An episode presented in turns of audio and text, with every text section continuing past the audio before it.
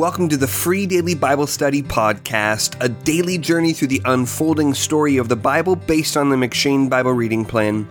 My name is Jacob Gerber, and today's meditation for July 26th comes from Judges 9.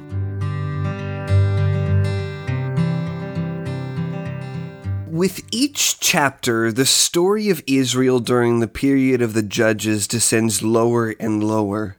From the godly elders who served with Joshua in Judges 1, we now come to the story of the wicked Abimelech.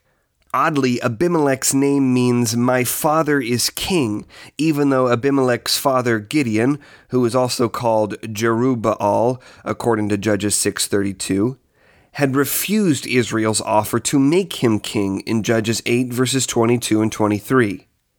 It is possible that Abimelech changed his own name to legitimize his claims to the throne, but regardless, he clearly wanted to exploit the request of the Israelites for Gideon and Gideon's sons to reign over them.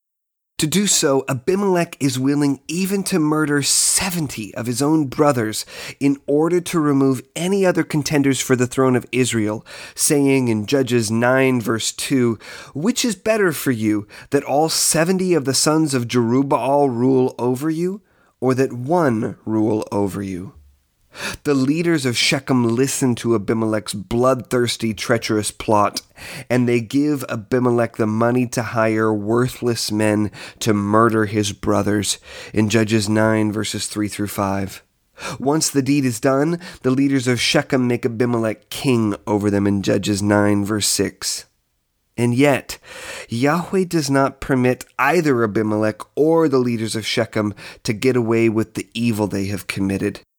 God sends an evil spirit to provoke conflict between Abimelech and the leaders of Shechem in Judges 9, verse 23. A conflict that ends with the death of many inhabitants of Shechem as Abimelech burns the Tower of Shechem, killing 1,000 men and women in it as judgment for their crimes in Judges 9, verse 49 and 57. Then God returns Abimelech's murderous brutality literally on his own head as a woman in Thebez throws an upper millstone over the city wall, crushing Abimelech's skull in Judges 9 verses 50 through 57. Now, we should see this story as a move, albeit a wicked move, toward the good goal that Yahweh has in mind for his people. As we have mentioned already, the whole book of Judges proclaims that Israel needs a king. The story of Abimelech is the story of an illegitimate, bloodthirsty attempt at enthroning a scoundrel in order to gain that king. Because Israel has no king, they are doing whatever is right in their own eyes rather than waiting on Yahweh's choice of a king. But we should hear a warning in this story against our own treachery, even when we stop short of bloodshed. Very often, our impatience or greedy ambition leads us to pursue good gifts from God in bad ways. We become willing to manipulate, cheat, or lie in order to obtain whatever our hearts desire.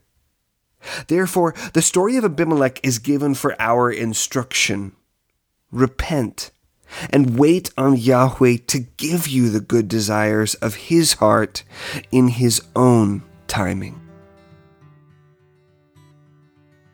Thanks for listening to the Free Daily Bible Study podcast. If you're looking for Bible study curriculum for a Sunday school or a small group, check out my book, That You May Know A Primer on Christian Discipleship. It's a close study of 1st, 2nd, and 3rd John that explores what it means to follow Jesus as a disciple. To learn more about the book or to download the first two chapters, go to discipleshipbook.com.